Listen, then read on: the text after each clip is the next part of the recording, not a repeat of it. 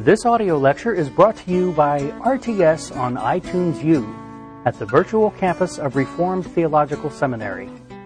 To listen to other lectures and to access additional resources, please visit us at itunes.rts.edu. For additional information on how to take distance education courses for credit towards a fully accredited Master of Arts in Religion degree, please visit our website at virtual.rts.edu.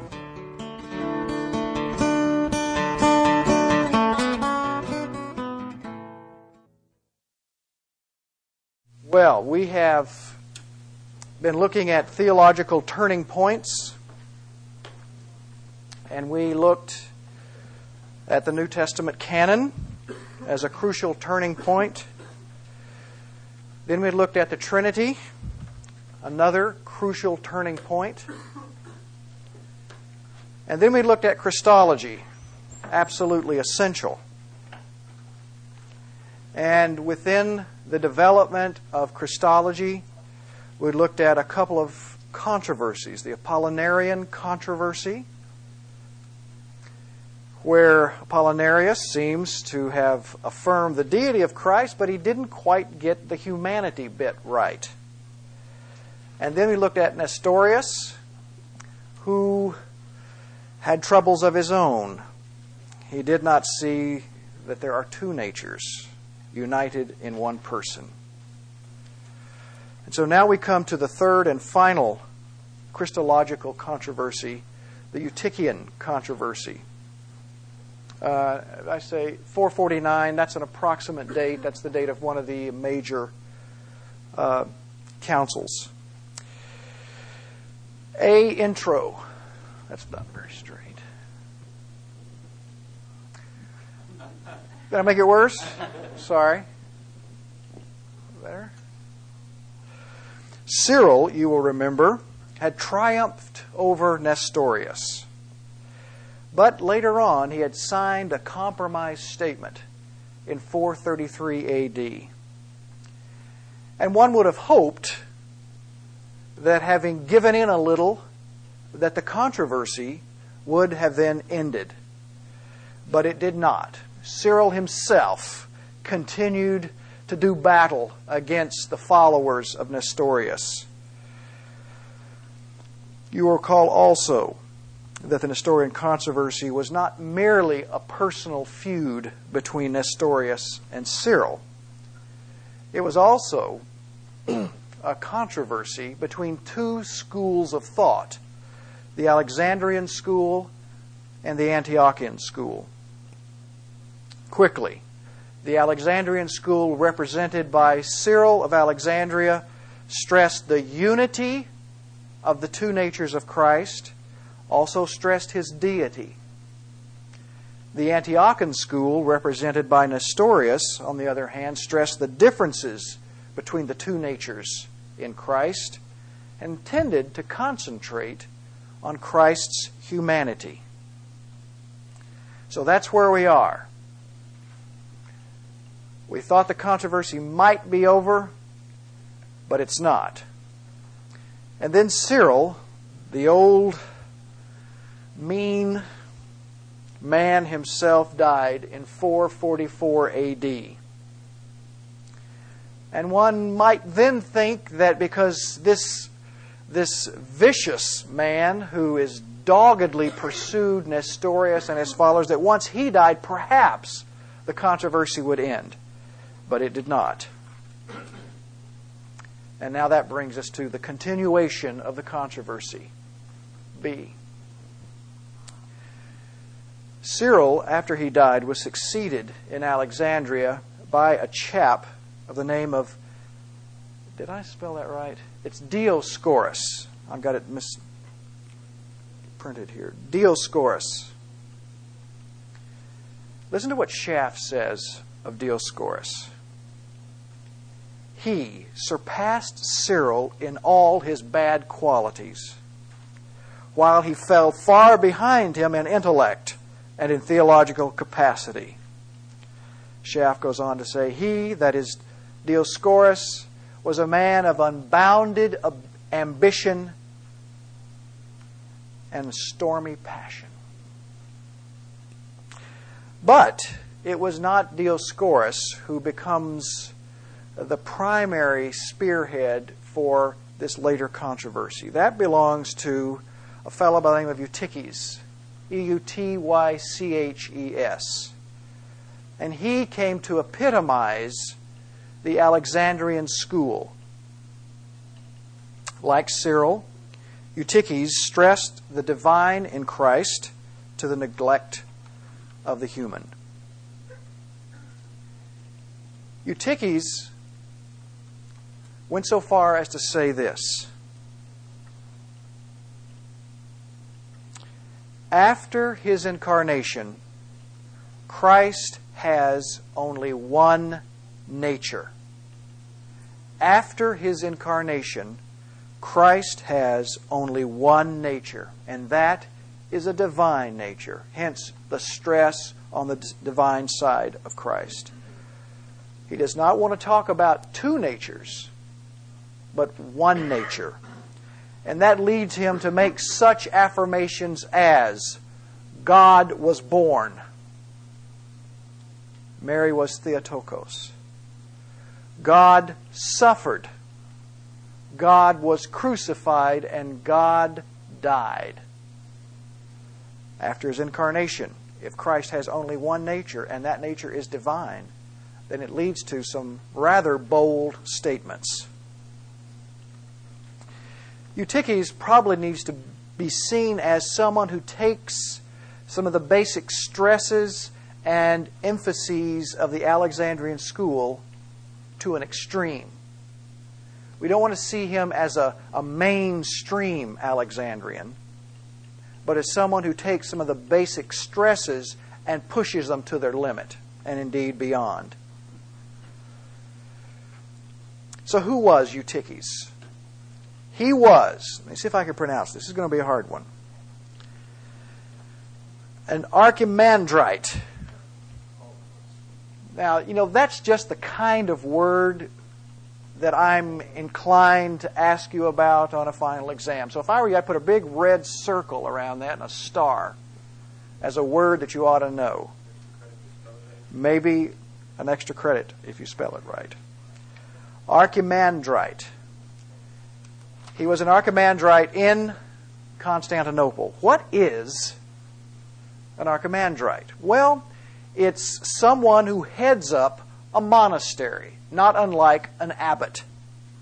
And apparently, Eutyches was uh, the leader of a, of a small monastery, a small, uh, good sized monastery in Constantinople, and also a very ardent supporter of Cyril and an opponent of Nestorius. So, some of the ideas of our friend Eutyches start coming out. He's in a bit of an extremist, and his ideas began to circulate. And the bishop Eusebius of Dorylaeum, Eusebius of Dorylaeum, a bishop, hears about the things that Eutyches is teaching, a very extreme form of Cyril's views. And so the bishop of Dorylaeum requests that a synod, a local church meeting, occur to consider the teachings of Eutyches.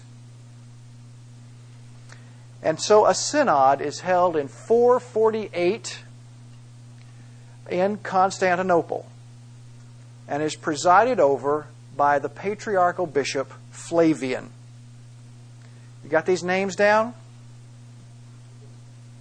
Flavian presides over the synod in Constantinople in 448. And why was it called? It was called because there was some concern about the extreme views of Eutyches. The synod met in Constantinople. That's a logical place for it to be held because that's where Eutyches ministers and lives. The synod meets and they condemn his teachings.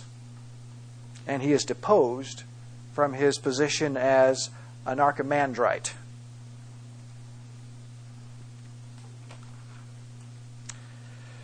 The synod concluded that Christ, after his incarnation, had two natures in one hypostasis, or one substance, one person. They concluded precisely the opposite of what Eutyches had been teaching that Christ, after the incarnation, had two natures in one person.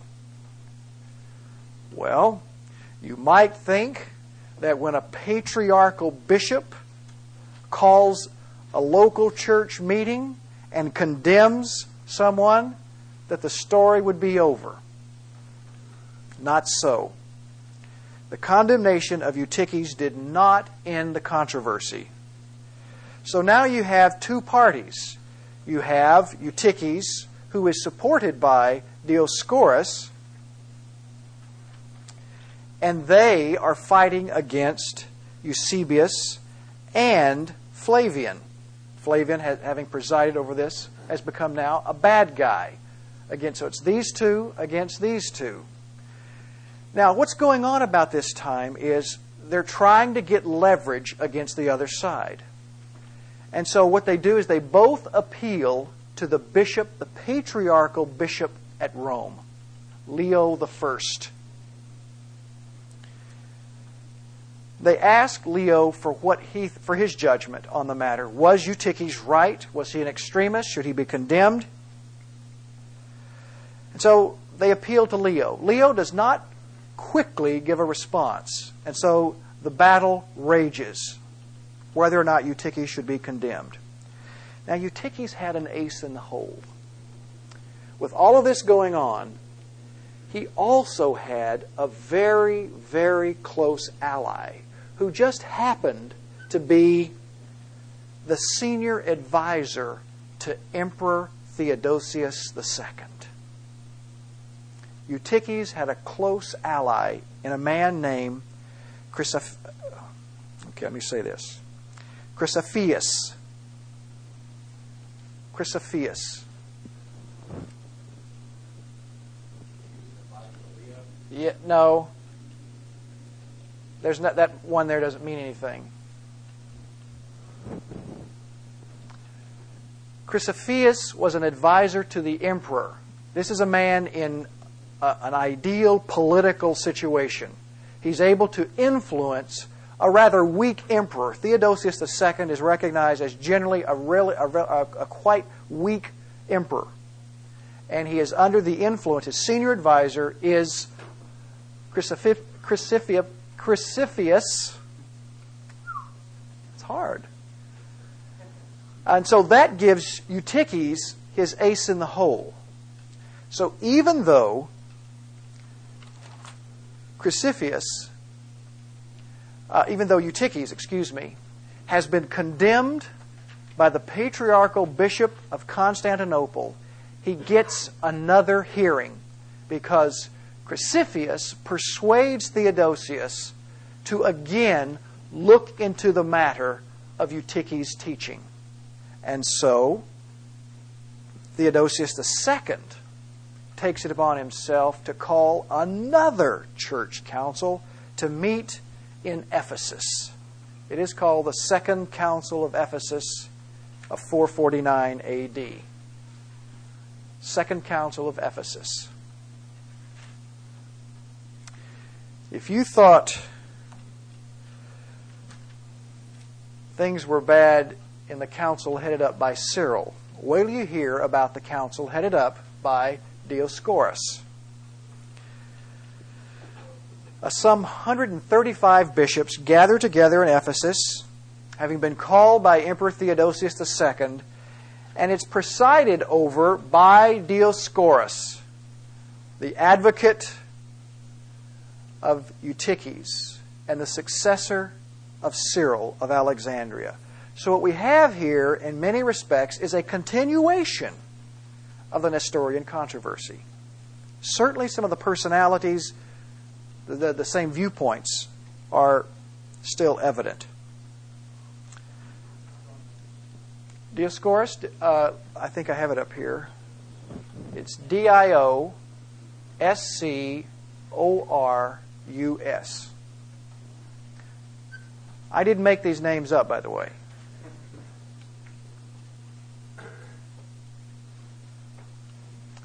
Listen to this counsel, what happens. Dioscorus is a man who has no hesitation about using violence to get what he wants. He is brutal and violent at the Second Council of Ephesus in 449. And he got exactly what he wanted. One, an exoneration of Eutyches, and the condemnation of Flavian, Bishop of Constantinople.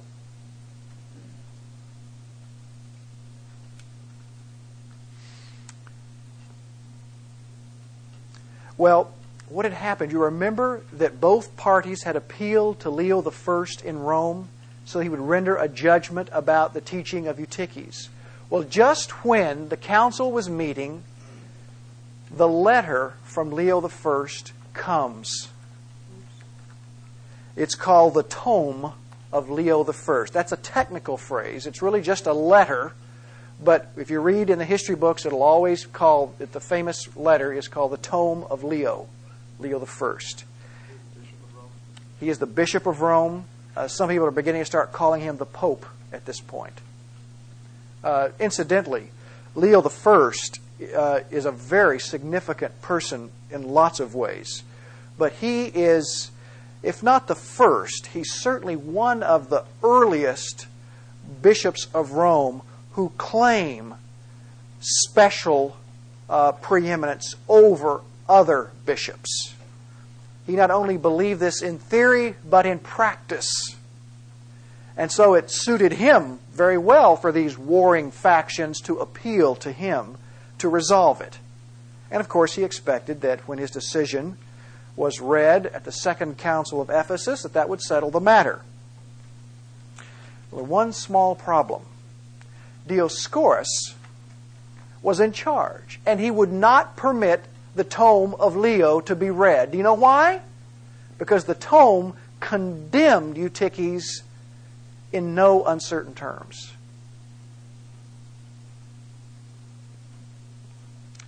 But Dioscorus, unscrupulous Dioscorus, would not let the tome be read.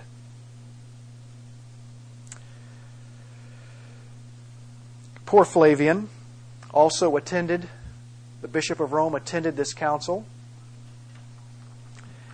and he was not permitted to speak in his defense or in the defense of uh, those who opposed Eutyches. You talk about heavy handed. Dioscorus is the epitome, he is the model of heavy handedness. So, they then bring Eutyches and they examine him. They say, What is it that you believe? What is everybody all concerned about? And Eutyches produces documents, ancient patristic documents from the early church, he says, that support his view. The only problem is they're forged. And Dioscorus, uh, at one point, is taking part in a direct verbal examination of Eutyches, and having heard Eutyches' explanation of his viewpoint, then turns to the group of a hundred and so bishops and says, Is this not what we all believe?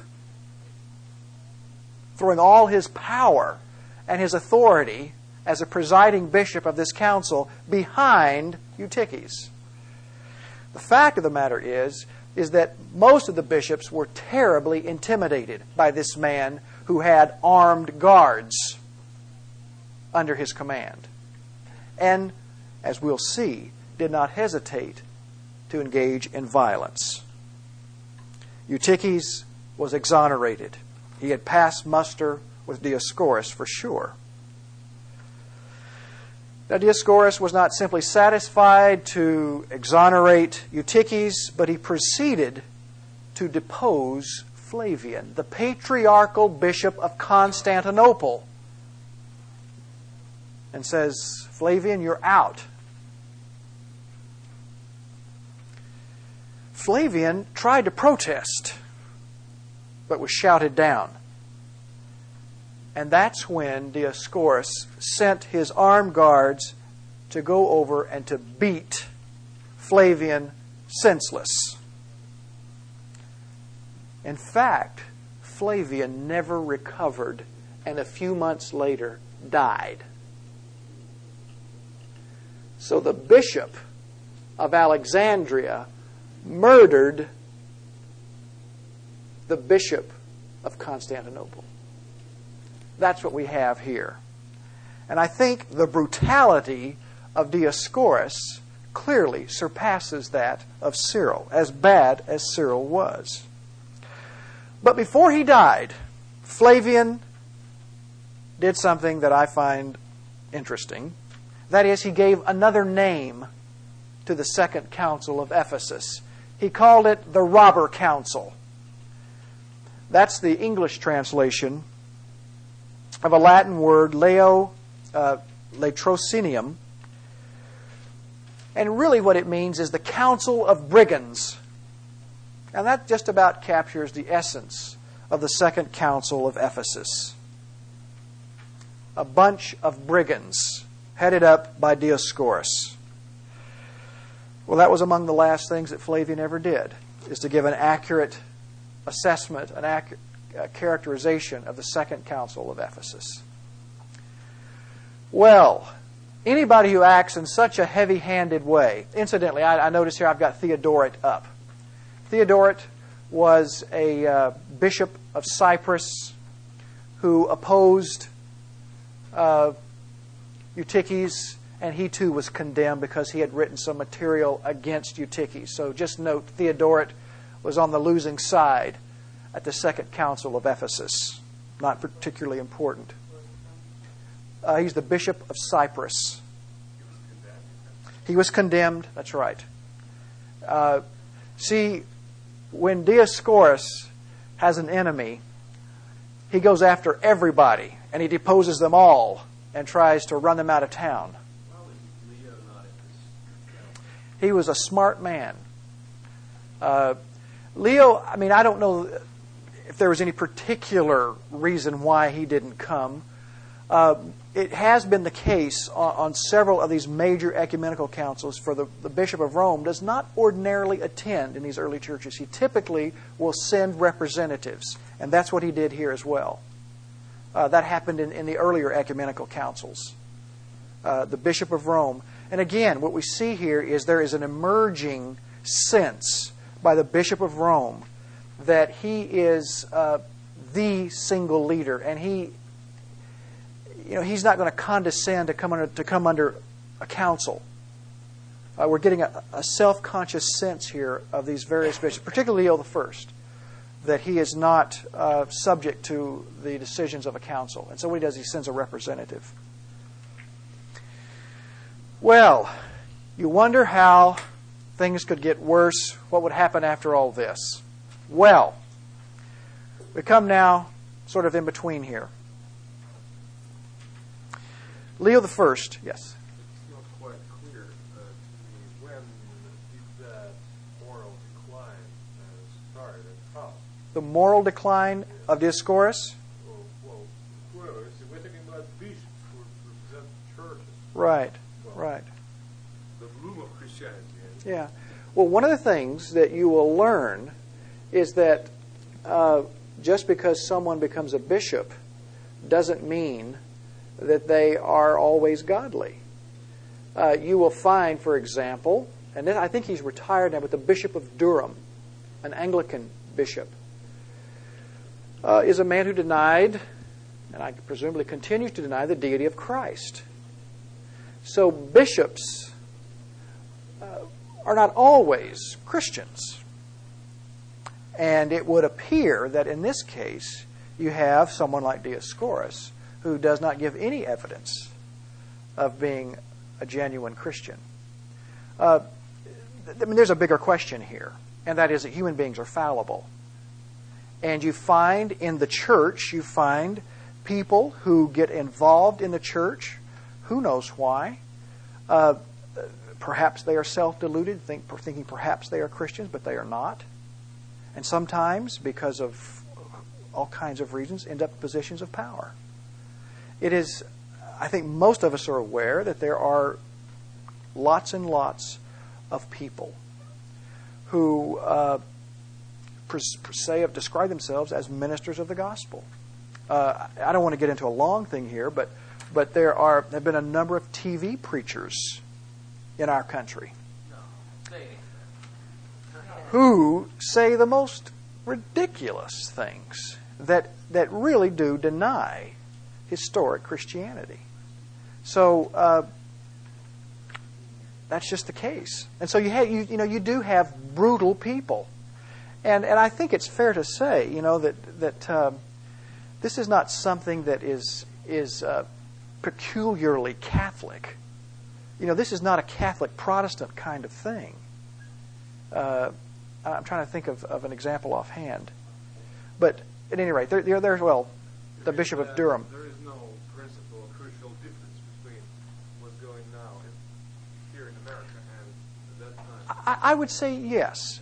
Sin nature and sinful human beings continue to uh, get into positions of power. And sometimes they are corrupted. Uh, you know, the old, the old saying that power corrupts. I, I, I really think that's true. I think that's true, frankly, of, of even evangelical leaders. Uh, you know, it, it is a it's a dangerous thing to be a leader. And it, that's even true in evangelicalism. Uh, people get, you know, when you become a national sort of spokesperson, whether it's for, you know, an evangelical spokesperson, where you're a theologian or something, uh, that's a pretty heady thing to be. And that really works on your soul. I, I don't know that I would wish that on anybody to become a leader. Better, well, this is my opinion, so take it for what it's worth. Better to labor in a small church, preaching the gospel day in and day out, doing what is right, ministering to people who are sick, than take it upon your shoulders to become some sort of, you know, to aspire to be some sort of national leader, celebrity, if you will, some Christian celebrity. Uh, there's a lot of pressure that comes with that. And there are lots of sacrifices that all too often are made. Uh, I say that partly from some uh, uh, experiences that I've known. I know of, and I'm not going to mention any names, but I know of one very prominent evangelical reformed leader in this country. And uh, I happened to be in a situation where I got to know uh, members of his family, children. And man, oh man, those kids were messed up. And when you ask and you probe a little bit, you find out that that major evangelical leader, reformed leader, is so busy going off being a leader that he has sacrificed the most precious thing he has. It would appear. Now I know it's it's not that simple, but leadership can be a very dangerous thing, and I'm not sure if that is something that we ought to aspire to. If the Lord calls us to that, well, maybe we have to do it against our will, perhaps. But I'm not sure that's the best thing to aspire to. That's my opinion. Take it for what it's worth. No voices crying out? Oh, there are voices everywhere crying out in this situation, of course. They didn't have the power to do it. Well, you're talking big, powerful people. You're talking bishops against bishops. So, and each group, I mean, are associated with schools of thought, the Alexandrian school and the Antiochian school. So you've got warring factions. So, yes, there are people crying out all over the place.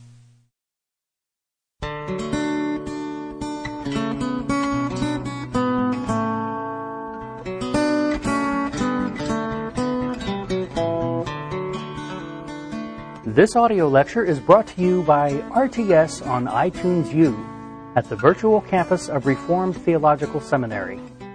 To listen to other lectures and to access additional resources, please visit us at itunes.rts.edu. For additional information on how to take distance education courses for credit towards a fully accredited Master of Arts in Religion degree, please visit our website at virtual.rts.edu.